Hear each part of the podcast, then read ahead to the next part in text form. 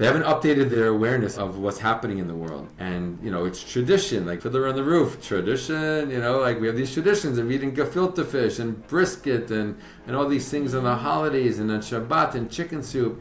And it's like, okay, like tradition is great, tradition is fine. It's actually very, very important in Judaism, but tradition cannot override a Torah law. And in our world today, in the factory farming world, there are Torah laws, Torah laws, like from the Bible, like in the black and the white, not like a commentary, not like a nice little kind of twist on, on the words. Torah laws that are being broken in these industries, in the way that they're raising the animals, in the, in the way that they are intensely using resources, in the way that they are polluting the environment, in the way that they are causing tremendous illness to people, to humans.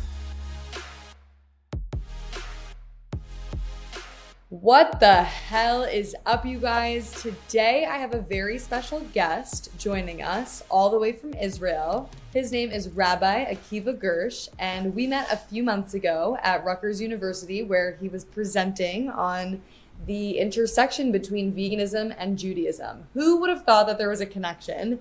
But he has managed to prove to me that there is. And today in this episode, we're going to talk all about how the Bible and scripture and Torah actually advocates for veganism and not eating animals. So without further ado, I welcome you, the vegan rabbi, Rabbi Akiva Gersh. Thank you so much. Really great to be here, Jamie. Really a pleasure and an honor. Thank you so much for your time and for joining us. And just to give you guys a little bit of background information, Rabbi Akiva Gersh, he studied religious studies at Brown University, and he also has a master's in Jewish education from Yeshiva University. And I sure learned a lot from him. So hopefully in this episode, you guys find it to be very informative as well. So Rabbi, why don't you just give us a little background as to who you are and what you're up to nowadays? Okay, so my name is Akiva Gersh. I'm originally from New York, just outside of New York City is where I grew up. I moved to Israel in two thousand four, so I've been here for nineteen years with my wife Tamar. We have four kids who are all born here in Israel. The youngest is seven, the oldest almost seventeen. And I've been working in the field of Jewish and Israel education for the last twenty plus years. Uh, I radically changed my life twenty-five years ago by taking on a traditional Orthodox Jewish practice. Before that, radically changed my life um, by going vegan. And um, ever since high school, and more so in college, I had a very, very deep passion for the environment, environmental studies, ethics, activism, and that really changed my life, guided my life to where I am today, uh, specifically doing more and more work through the platform of The Vegan Rabbi, which I opened up a few years ago, first on Facebook, then on Instagram, simply to share teachings from Judaism that support going vegan in our world today, uh, talks about, you know, teachings that talk about compassion for animals, and it became much bigger than I ever expected, and it's been a real pleasure and a real honor, and um, so yeah, really, really uh, thankful to be doing this work and to be connecting to amazing people like you, Jamie, I, I have to say. Oh, thank you. Yes, it's so great to connect with you, and after I attended your talk, I was like, I need to have you on my podcast because I feel like there is such a big misconception with what some of the ancient teachings show us and people's interpretations of them. And you kind of showed me that actually when you continue reading some of these verses, they're, they actually are advocating for veganism. And so we're going to get into that and break that down, talk about the commandments. And uh, for those of you guys that don't know, I was actually raised Jewish. I was brought up Uh, going to synagogue and temple for the high holidays. I wasn't super religious, but we celebrated Hanukkah. I was bat mitzvahed. I can read and write Hebrew. And so I find it so interesting that your vegan journey actually connected you more to Judaism. So why don't you just talk a little bit about how you first went vegan? Okay, so I, uh, I like to say that I grew up in a very, very typical American suburban environment and lifestyle. That's the suburban bubble uh, just outside of New York City, where you don't really see much or hear much or think about much about the impact that your everyday life has on the world, uh, the people around you and the people far away from you and the ecosystems far away from you. And that's the bubble I grew up in, a very kind of nice, you know, clean uh, suburban town outside of New York City. And really kind of trained to, you know, do really well in school so I can get into a good college, so I could, you know, get a good job and I can make lots of money, and that's the happy life. That was the path that I was taught. That was the path that I was uh, kind of pushed down uh, growing up all through my K through twelve years. In high school, I started to realize some cracks, you know, in the foundation, uh, but it wasn't really until my first year in college where everything like exploded, really. I mean, just crumbled down. My first year in college had lots of realizations, epiphanies, and that came as a result of the classes I was taking, the people I was meeting, the conversations I was having, the books I was reading. It was a real life-changing year.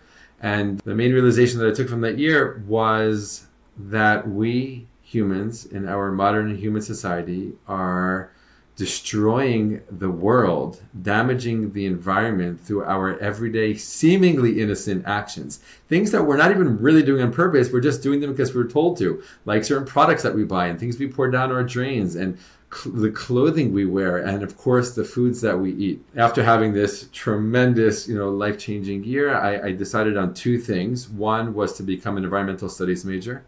Uh, that was my focus academically in college. I switched to religious studies at the very, very end of my time in college just for technical reasons, but the environment was always my passion. And I became vegetarian, and that was nineteen ninety-four. And a year later, nineteen ninety-five, I became vegan for the same reasons. I realized all the reasons I'm vegetarian should be the reasons I go vegan. I think I'm going to go vegan.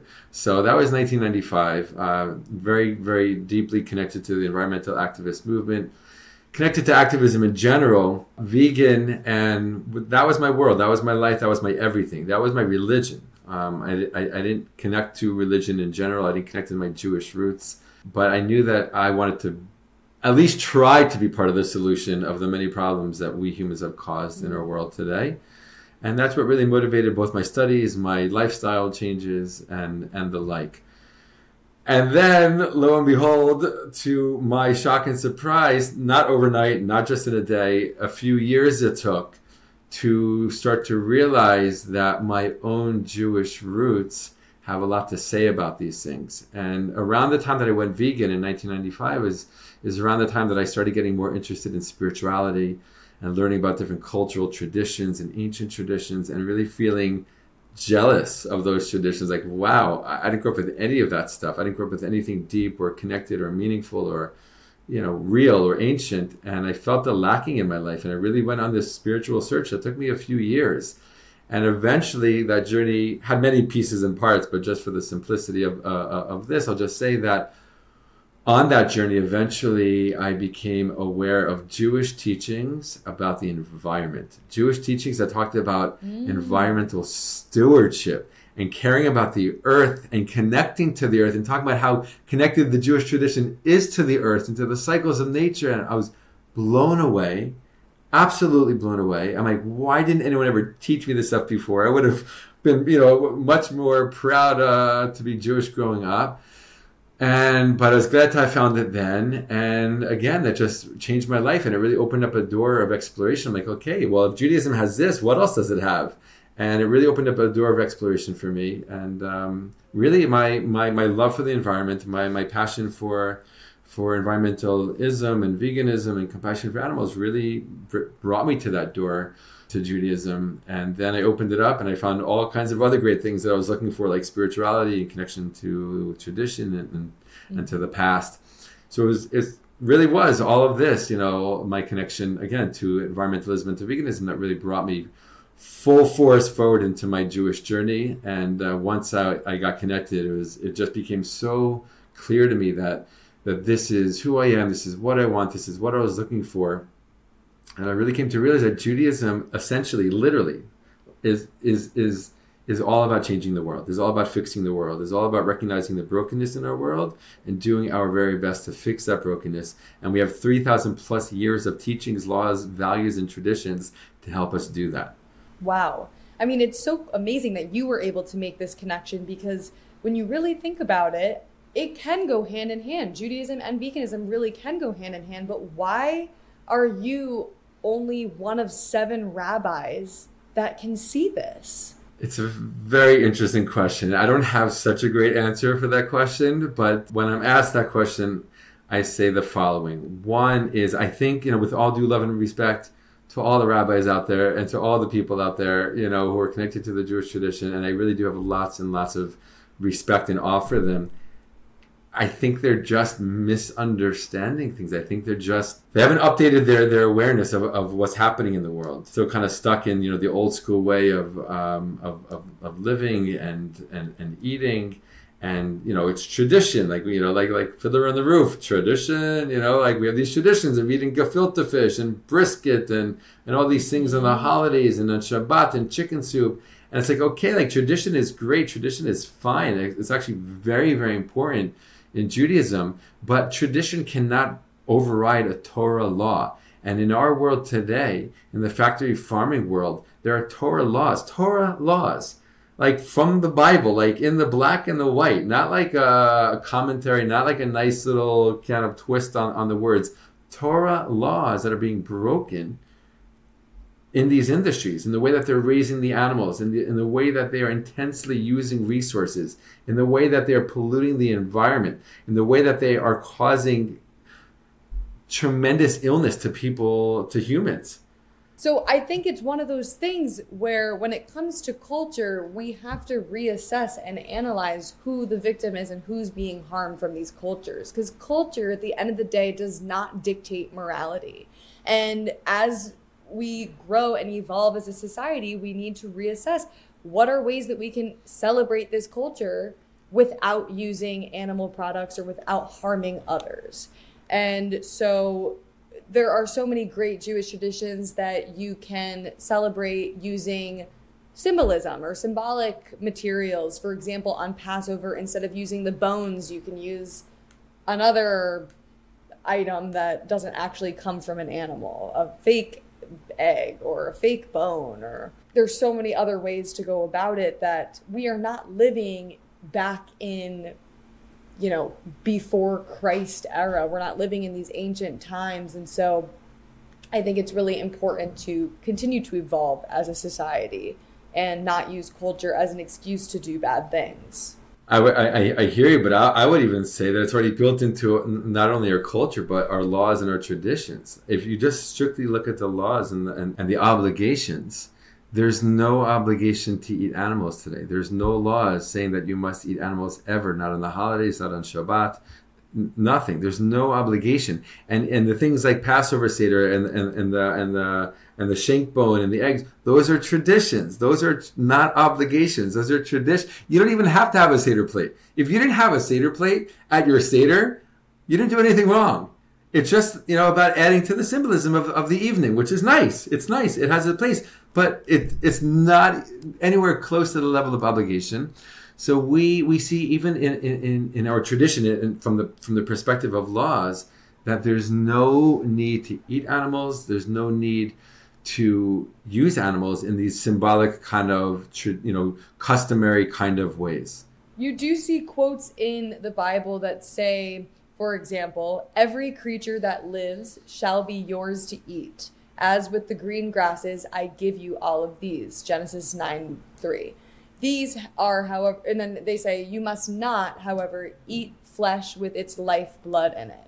So how would you respond to some of these verses that kind of give you consent to eat these products, but then take it back in the next verse? Well, so it's interesting. So we have to kind of like zoom out even more, because we have to look at Genesis chapter one, verse twenty-nine, when God gives the first diet to all of humanity, right through Adam and Eve, but through to humanity after them. And that's a purely vegan diet. Genesis one twenty-nine, completely vegan diet. That's humanity's diet one point oh. And so then we have to ask the question, why did God just change that, God's mind? Just to read that, Genesis one twenty-nine, it says, see, I give you every seed-bearing plant that is upon all earth, and every tree that has seed-bearing fruit, they shall be yours for food. And then God refers to the animals, and to all the animals on land, to all the birds of the sky, and to everything that creeps on earth in which there is the breath of life. I give all the green plants for food. Genesis one thirty. Right. So it all starts off with a vegan diet. And so the question is, why, why the change? Why the permission afterwards to eat animals, right? There's a permission given in the generation of Noah after the flood to eat animals. We have to remember that when that permission was given, it was immediately after the flood, which came because of the moral and spiritual degradation of humanity, right? So it, it's understood by some very, very important Torah commentators that the permission to eat meat was a concession to humanity who was no longer on the level to keep to, to that Garden of Eden diet, right? That was the ideal, that was the first, that was supposed to last. It didn't because humanity changed, and the permission, permission, permission, not obligation, permission was given because there was this understanding, one interpretation at least of it is, that there was, they no longer had the, the ability to hold themselves back from eating flesh, right? So the permission was given, but it was a reflection of their lowered moral and spiritual state. And some commentators like Rav Kook, who was the first chief rabbi of pre-state Israel, says that it was a temporary concession. It was a concession that wasn't meant to last forever. And he says, how can we imagine that the first ideal diet w- will never return? How can we imagine that we're not going to return to it one day? Of course, to paraphrase his words, he's saying, of course we're going to return to it one day. In the future, he says, we are going to return to the original Garden of Eden diet, which is a purely vegan diet. Another rabbi in, in Israel today, Rabbi Eliezer Malamed, who himself, he's not vegetarian, he's not vegan, but in his book of Jewish law, which is probably the most important and popular book of law being used today in Israel, uh, probably in the Jewish world worldwide, um, he says straight up in his introduction to the laws of of, uh, of eating meat, he said the, the abundance of laws uh, for the compassion of animals in Judaism is to teach us, right? It's to open up our hearts, all right? And get us ready for the fact that in the future, we are going to cease eating animals altogether. These are leading, leading wow. rabbis saying this. That's amazing. Yeah. Right. Yeah, it's amazing. And I think it, it, it, you bring up a great point where this is a temporary concession where he's saying that, okay, this is what you may need to survive now, but we don't need to do this forever. And I do think that as humans, we're greedy, we're selfish, we tend to think that we have dominion over all life, over all beings, and we, you know, are, are given a hand and then we take an arm. And it's gotten to the point where it's the gluttony in our society has caused such terrible environmental damage, almost irre- irreversible environmental damage from just animal agriculture alone. So um, I think that you bring up some really good points that this is not how it was intended to be. And when you think of an all-loving God, when you think of a compassionate God, what kind of God would create animals with the ability to feel pain and suffer if we were meant to be doing the things that we're doing to them? You know, are the works of slaughterhouses the works of God, or are they the works of the devil? one hundred percent, because and right, and, and we, we have to be, you know, open and honest and real. Like Judaism does give the permission to eat animals, but that permission was given thousands of years ago. To walk into a factory farm today or into a slaughterhouse and try to match that up with that permission given thousands of years ago, it doesn't make sense. This is not... I. I, I, I can never, you know, say this is what God thought. You know, I can't assume what God thought on anything. But I feel really good. I feel really confident about saying that this is not what God intended, right? When that permission was given, again, permission, not obligation. When that permission was given, there's no way in the world that God had an idea. Yeah, one day I want the world to slaughter seventy to one hundred billion land animals every single year. In order to get to that number, I don't care how they're treated or what impact they have on the world that I created, just let's get to that number. There's no way, there's no way that this is in line with God's vision for the world and the, and the vision that we received as, as human beings in general and, and, and Jewish people in specific. We received a mandate to help elevate this world, better this world, perfect and fix this world. How can this possibly be part of the plan to better the world? In our world today, right, and like you were kind of alluding to before, in every generation we have to ask, like, what's the best way to live to bring about that vision? It's clear as day to me, and I know to you and, and other, you know, vegans out there, that this is the best way to eat.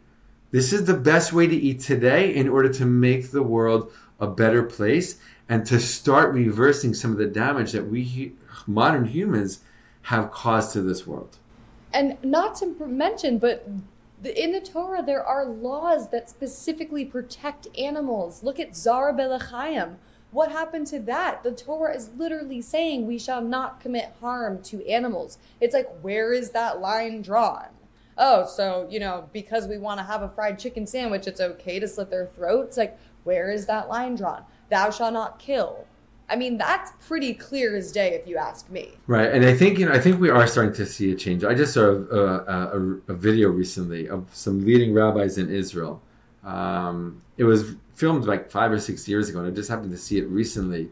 And you have these leading rabbis talking about what's going on in these factory farms and what's going on in these slaughterhouses, and they're saying this is not okay. This is not the way it was supposed to be. And they're even talking from like a, a kosher perspective. This is not even kosher. The way they're Things are happening so in, insanely uh, fast in these slaughterhouses, the way it was never even possible before. They said there's no way that this is even kosher, right? Forget about all the other laws that are being violated, right? Because there's the laws of kosher, and then like you said, there's the laws of Tza'ar Ba'alei Chayim, which is animal welfare laws. There's laws of Baal Tashchit, which is not wasting valuable resources. But I mean, I think all you have to do is spend one second inside these factory farms and see it's clear as day that, that, that the animal yeah. welfare laws of Judaism are being violated and trampled upon. Right. And even inside some of these humane family-raised farms, it's still not what you think it is. I feel like we as humans place these idyllic images inside of our minds, and we say, oh, well, if it comes from a family farm, a lot of family farms have over three thousand head of cattle, okay? It's not as small and cute and little as you think it is. And even if it was, these animals still end up at a slaughterhouse. The same ones at the factory farm animals end up at, fighting for their lives at the end of the day. So let's stop trying to make the wrong thing right. You know, there's really no right way to do the wrong thing. And so I guess the other question that I had for you is, what is kosher? What does that even mean? What is kosher slaughter? Why is that, why does that make food holier than thou? What does that mean? Right. So Judaism has very specific laws about lots of things, right? And lots of details of those laws, all right? Lots of details of those laws. And when it comes to kashrut, the laws of kosher, uh, or the kosher laws, there's lots and lots of details. And in Judaism, there's laws that are called mishpatim, which are like rational laws, like we can understand them with our rational mind. And then there are laws known as chukim, which are beyond rash, uh, rationalism, right? We we can't always fully understand or understand at all the reason behind it, right? So I would say in terms of the kosher laws, there are some that are kind of like rational and some that are beyond rational. But, um, you know, right, for, for an animal, for, for let's say, say meat. For meat to be kosher, first of all, the animal has to be one of the kosher species of animals, okay? And then once you have a kosher uh, animal, then the slaughter has to be kosher, which means it has to be done by a trained shokhet, who is a ritual slaughterer, using very, very specific knives, very, very sharp knives. And the idea is that the knife is so sharp that, that it, it, it, it quickens the death. It, it brings about the quickest possible death to the animal. Now, some people today might say, but you know, there's even quicker ways, you know, a, a screw to the head with like one of these screw guns that they use in the regular factory farms that we've seen so many videos of. And while that might be right, first of all, this is an ancient law that can't be changed in Judaism. Second of all, I mean, stepping out of the box of, of, of vegan maybe for a second, like if you're gonna eat meat and you're gonna kill an animal, I, I, I do think, you know, and it's kind of a crazy thing to say, but I'll just say it. I think the best way to do it is like, yeah, be aware of what you're doing. Stand next to that animal. Look at the animal in the eye and and and, and be the one, not like a machine killing it, but like do it yourself to really, really understand the the the intensity of taking another life, right, to sustain your own, even though you can sustain your life without eating animals. But again, putting that aside just for the moment.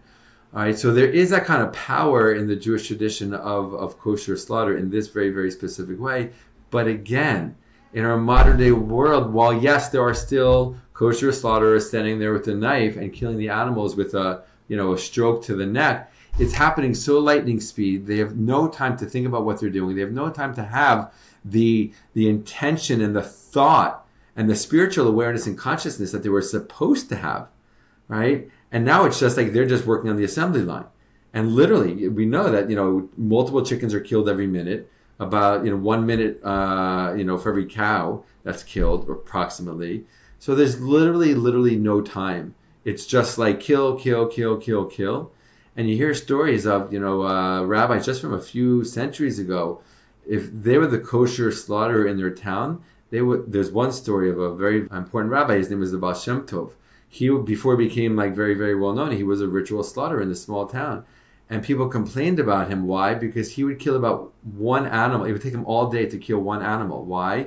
Because he would sit with it and cry with the animal. Before he killed it, he would talk to the animal for hours, right? And literally cry with the animal before taking its life. And so that's not the world we're living in anymore. We're living in a factory farm world where things are happening so lightning speed, and there's no time at all for any kind of spiritual awareness or or, or intention, which is another big tragedy uh, of, of of the whole kosher meat and, you know, food industry, is that it's really, it's become so industrialized that it's, that it's come so far from its original point and intention.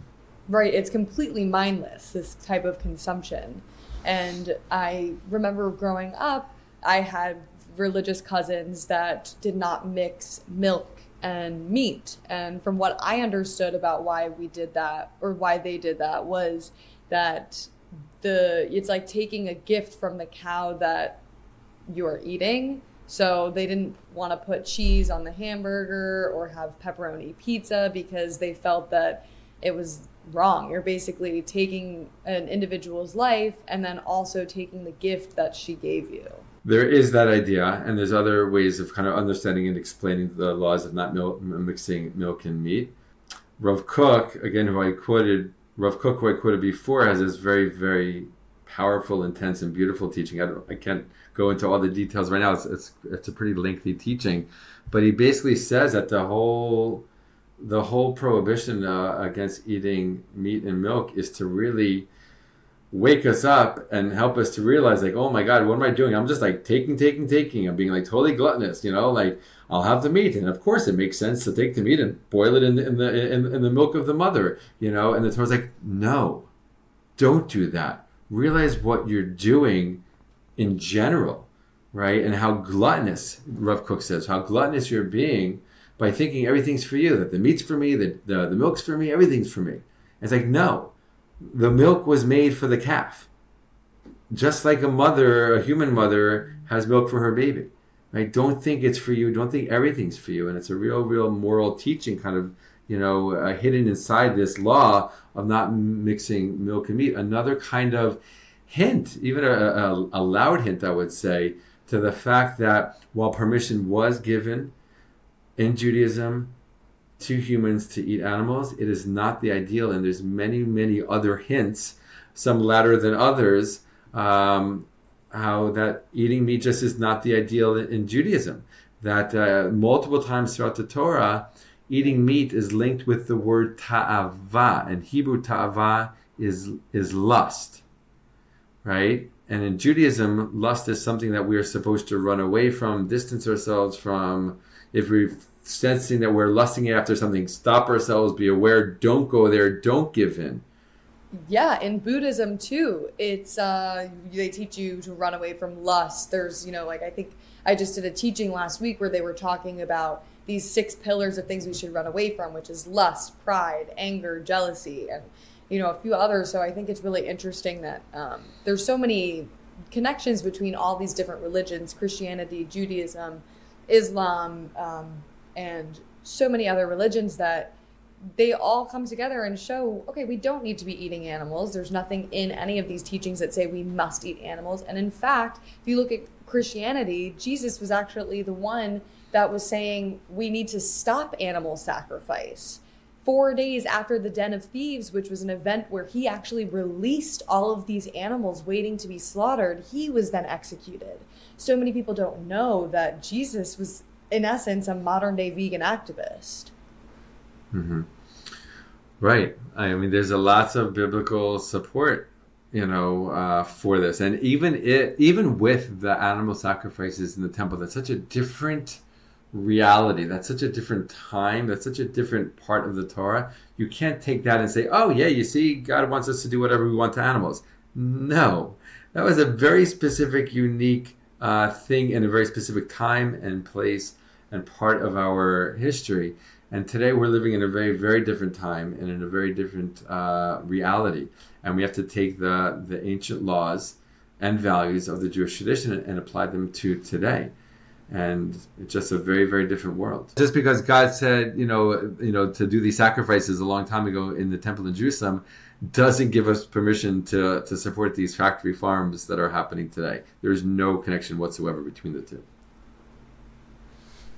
Absolutely. And veganism, to me at least, is you're you're walking the walk. You're not just talking the talk and saying we should be kind, we should be compassionate beings, we should support the environment. We're actually doing all of these things through our actions. And so what is some of the challenges that you face as a vegan rabbi, one of the few that exist? What is some of the pushback that you get from some of your colleagues, maybe some of the people that look up to you that maybe aren't vegan yet? Talk about some of these challenges and how they affect you and how you also work through them. From people in my community, I don't get kickback, even though most people are not vegetarian or vegan. Um, they don't want to find the need to argue with me. Um, I think they also know that if, you know, with all due love and respect, if they do argue, like, I'm ready for a good argument, then I have no problem, you know, uh, holding my ground and, and, and, and speaking my truth.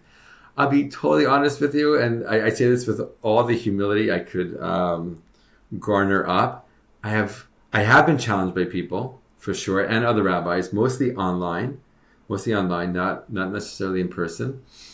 I haven't, I literally, I still haven't heard one really good argument. I haven't heard one argument, and I say this again with all the humility in the world, I haven't heard one argument that I, I felt I couldn't, um, you know, rebut and, and, and refute and, you know, just kind of push off and push away.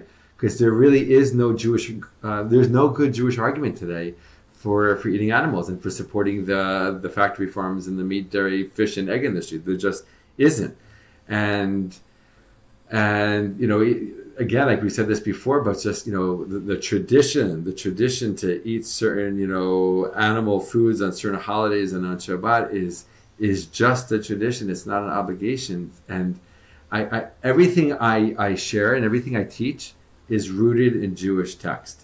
This isn't stuff I make up. This isn't from my own thoughts and beliefs and writings. I literally, when I teach a class, when I give a lecture, it's just all quotes from books that have already been universally accepted uh, in, in the Jewish world. Texts from hundreds of years ago, some of them from thousands of years ago. And, and look, Judaism is a, is, is, is a religion of billions of teachings because we've been around so long. So I can understand on some level while, why not everyone is aware of all of these teachings, but when you do become aware of them, and then you look at our modern day world and see what we're doing to animals, like, huh, wow.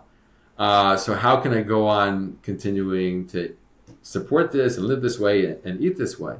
So I'm, I'm always I'm always ready for a good argument. I'm always open for a, a good, you know, heated debate and discussion.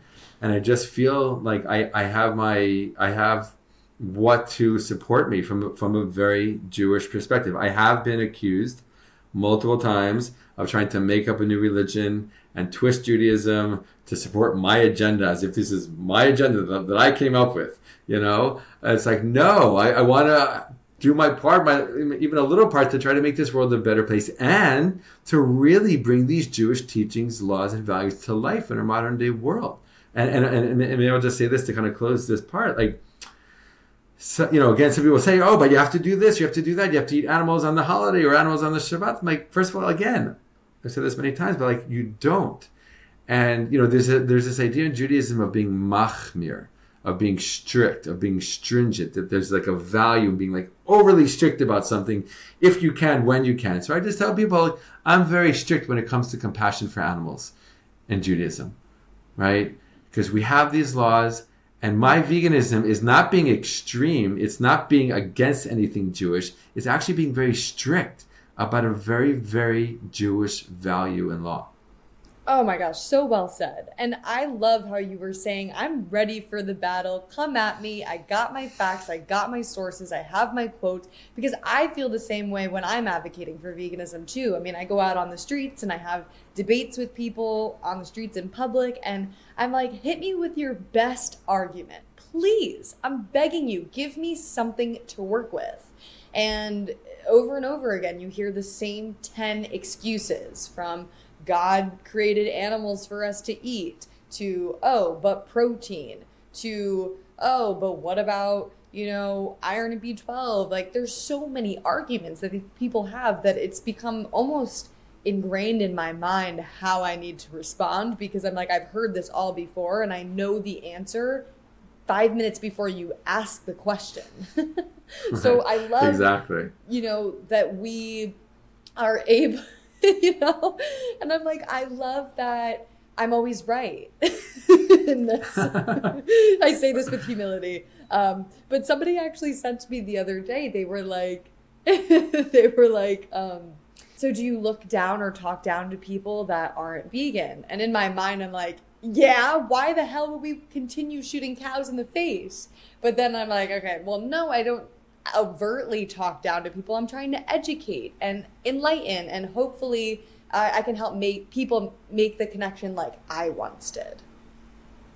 Right. one hundred percent, one hundred percent. I think, you know, as much as we can speak about it, and uh, and as we live it, as we role model this, right? People see, people know, people hear, you know, people see me in person or people see me on social media and they, you know, read a post or whatever. And I've had people come up to me who I had no, you know, like in the world of social media, you have no idea who's reading your stuff and who's being influenced and, and who's changing as a result. I've had people come up to me and say, I, you know, you're right. I've been reading your stuff. You're absolutely right. You know, like I can't say anything, any, anything against what you're saying. And again, what I'm saying is what Judaism is saying. All I'm doing is bringing these Jewish teachings to to light, to to the public awareness, and and the you know the teachings do do the work, you know, on their own. And and if people's hearts are even a little bit open to trying to be part of the solution and, and no longer no longer being part of the problem, or at least lessening the amount that they're part of the problem, that they want a better world. So these teachings are going to go into their heart and and hopefully change their actions. Right. And we're just reconnecting people with, I think, the empathy and compassion that they already have in their hearts. Because when you look at children, you look at how they want to be kind to animals, how they're intrigued by them. All the storybooks that we read as kids are happy animals, and we love animals. It's just through deep societal conditioning that we're then taught that these animals are for food and these animals are for pets and companionship. So it's really, it's like any other ism that exists, racism, sexism. It's where we devalue the lives of another being just based on their appearance. one hundred percent, one hundred percent. And, you know, again, there's so many teachings out there in Judaism, but uh, I've, I've come across teachings that talk about the very, very deep connection between humans and animals. And uh, and how just like, you know, humans will be, you know, uh, elevated, you know, in, in the in the future times, you know, that Judaism calls the Messianic age, so too will, will the animals. That there will be an elevation for all of creation. Mm-hmm. And, you know, that, um, yeah, you, you, you hear stories of mystics in, in, in, the, in the Jewish past who spoke with creatures and spoke with creation, and they connected on a very, very deep level. And that's a real part of Judaism as well. Absolutely, absolutely. So why don't you just talk a little bit about what it's like being vegan for over twenty years, and maybe share some of the benefits health-wise that you've experienced, health-wise, spirituality-wise, whatever the benefits are that you've seen over the years.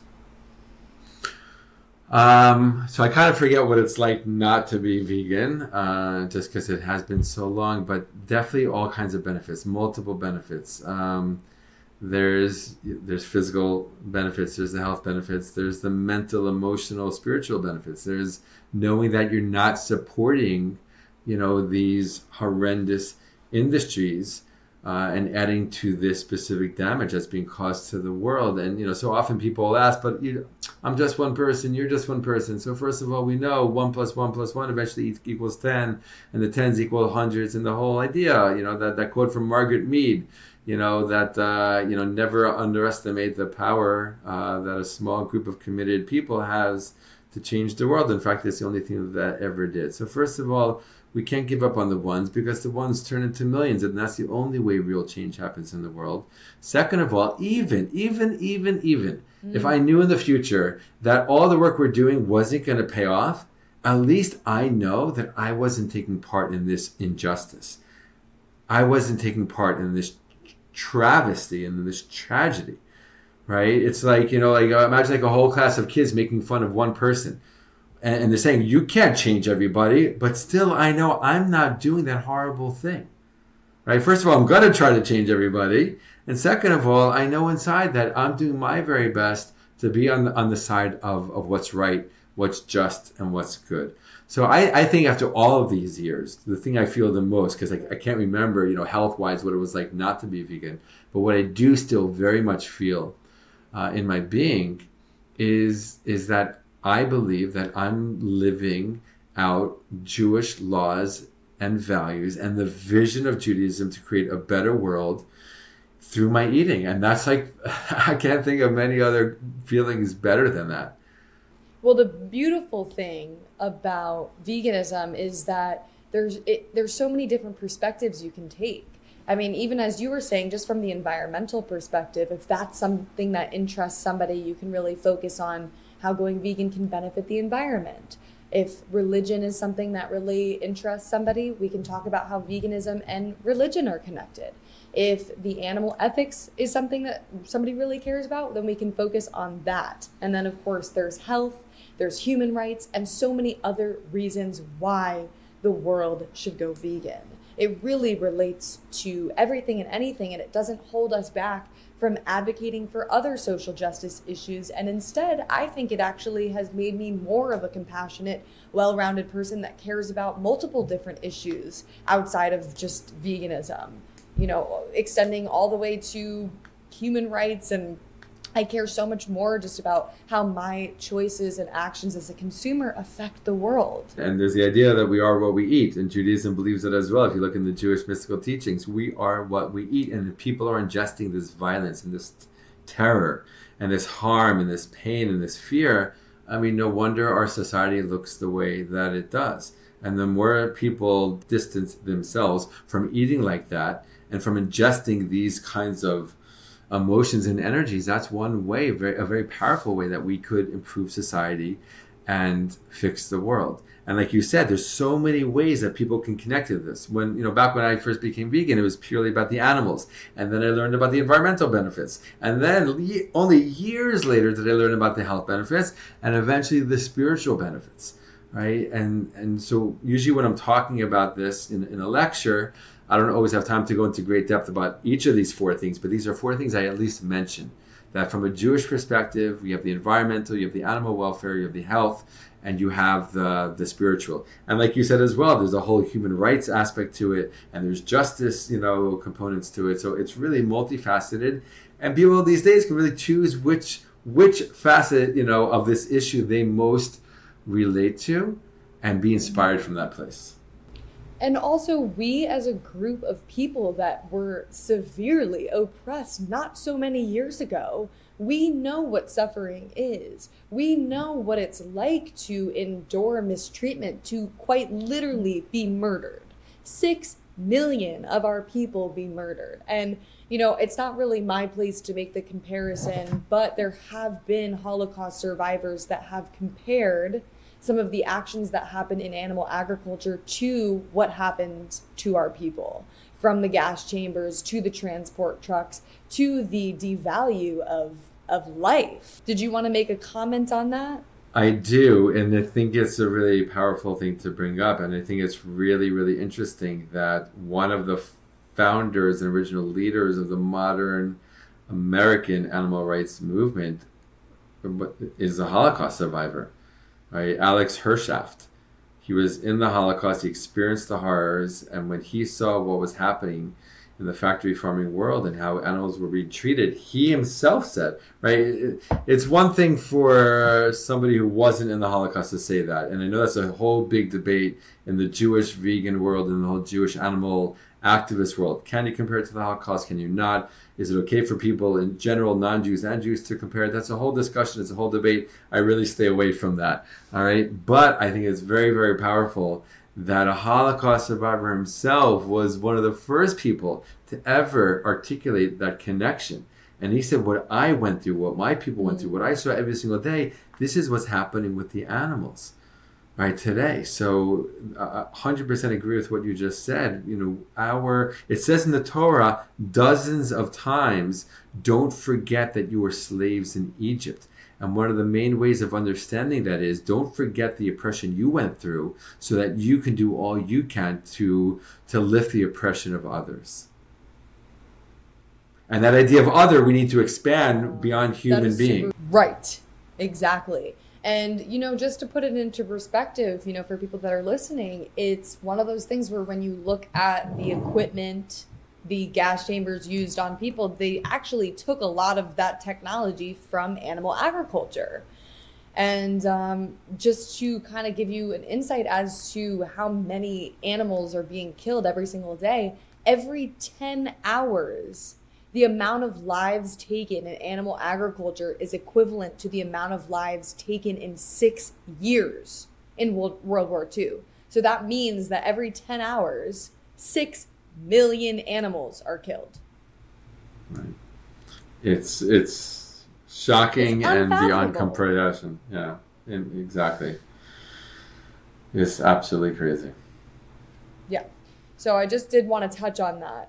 Because I do think that, you know, when we look at just oppression in general, it's it we have to start really looking at, okay, well, this is what happened to people. And we were so upset with what happened to this. Why aren't we caring about what's happening to animals? Because at the end of the day, they are sentient beings that think, that feel, that dream, that suffer, that also deserve to live on this planet just like us. one hundred percent. I guess to kind of just get into the positive aspects of what's happening in Israel. So Israel has the most amount of vegans ever out of every single country to exist. Yeah, it's pretty amazing and inspiring. Per capita, Israel has the largest percentage of vegans in, in the world. Uh, Tel Aviv is has been crowned, you know, the most vegan-friendly uh, city in the world. It's a pretty amazing thing, um, especially when you... You know, think about all the other issues, problems, and challenges that our little tiny country has. Um, and I like to understand that, um, that it's connected to, you know, the, the ancient Jewish value that I, that I mentioned before of, of fixing the world, of elevating the world, what we call in Hebrew Tikkun Olam, that if we are wanting to create a better reality, a better future for humans and all creatures and creation and everything on this planet together, then this is the way to eat. The way that we eat is impacting the world so greatly. So if we want to change the world, we have to change the way that we're eating. And it's no surprise to me that so many Israelis are being turned on to this, tuning into this, taking this on. And it's really part of, you know, Israel's a complex place, right? We got our great parts, we have our problematic parts, we have our accomplishments, we have our problems. But there is something in the society, and it's really what's been driving the whole high-tech boom in this country, what, what you know, Israel's called the startup nation. And and one of the things that fuels it is this desire to, to fix the world, to make the world a better place. And I see that same value driving the vegan movement in Israel as well. People want a better reality, they want a better world, they want to ensure a better future. So let's start with what's on our plate. Totally. And for those of you guys that might be in Israel, if you're listening to this, Rabbi Akiva Gersh is hosting vegan hikes. You're doing different community gatherings, I think talks in Israel as well. So why don't you just share some upcoming events and some events that you have consistently that people can get together and join you in the vegan movement out in Israel? So I just was in America, I'll just start with that, you know, for a speaking tour, which is again where we met, which was really, really awesome. And uh, that really motivated me to do more live events here because, you know, when I started uh, my Vegan Rabbi platform online, it was during, you know, the shutdowns of COVID, Corona, and all things like that. So it was really virtual. It still very much is on, on social media, but I really wanted to bring it into the public sphere. So um, I do have a hike uh, coming up on Friday, and uh, I've done other events in the past, speaking events and engagements. I'm talking to other people to to join forces, a sanctuary farm, a vegan restaurant in Tel Aviv. We're in conversation right now to, to plan events together, as well as uh, speaking more as well in various places. So uh, tune in. If you go to my website, akiva gersh dot com, you can sign up for my newsletter and you'll get updated on, on all kinds of future events. And uh, I really hope specifically this year to really kind of uh, turn that up and do more live events and activities here in Israel for people and with people. And just to spell that for you guys, it's A K I V A G E R S H dot com, and you can also follow Rabbi Akiva Gersh at Vegan Rabbi on Instagram. That's vegan R A B B I. And you know, if you have any questions, please reach out to Rabbi Akiva Gersh, reach out to me. Uh, we're more than happy to help you, to guide you. This is a movement that is about building a community, supporting one another. We're here for you. If you are veg curious, if you're already vegan but looking to strengthen your roots in Judaism, like, we can help you. And please, uh, is Instagram the best way to reach out to you? Uh, yeah, Instagram is a great way. So yeah, and was there anything else that you wanted to add that maybe we didn't get to touch on? Because this is obviously a subject matter that we could do a podcast for three days just talking about like the basics. Uh, so if, this is all we can cover really in an hour. But was there anything else? I think I would just say this, and it's really kind of based on things that we talked about already, but just to kind of like really fine tune it and, and, and maybe just close with this, that that the vision of Judaism is to perfect this world, is to fix this world, is to elevate this world. That's why we're here. It's why there's such a thing called Judaism. It's why there's all these mitzvot, these commandments, and, and all these laws. When you look into the deeper mystical tradition of Judaism, it talks about everything we're doing every single day plays a part in the fixing of the world. And so really we're being inspired to kind of, you know, as much as possible, humble ourselves, all right, um, and, and, and, and allow our lives to be guided by a, a, a much larger vision. Not just like our little everyday detailed me, me, me kind of world. How am I gonna, how am I gonna, how am I gonna, whatever, you know, but really let our lives be guided by this bigger vision, why we're here and the whole goal and the whole mission here. And to really zoom out and see that. And if we do see that and we connect to that and allow that to guide our lives, then again, once, when it comes to our food choices, which we make so many times every single day, I deeply, deeply believe that we will want to choose food choices that are going to bring the most amount of peace and health and justice and compassion into the world. And today, that means eating a vegan diet. Beautiful. Beautifully said, and I really appreciate you taking the time to break some of this complicated subject matter down for us, and you inspire me every single day. I hope that my audience will go check out your Instagram page, Vegan Rabbi, and connect with you and explore this topic deeper because, you know, at the end of the day, we want to leave this world a better place than we found it, and people like you are doing just that. So thank you so much. Thank you, Jamie. Really such an honor and a pleasure to be here with you, to talk to you. And I love the work that you're doing. Continue, be strong, and uh, so much uh, success with your amazing work. Thank you so much. And until next time, guys, you can follow me at It's Jamie's Corner. And I appreciate you all listening. Have a great day, and we'll talk soon. All right, bye.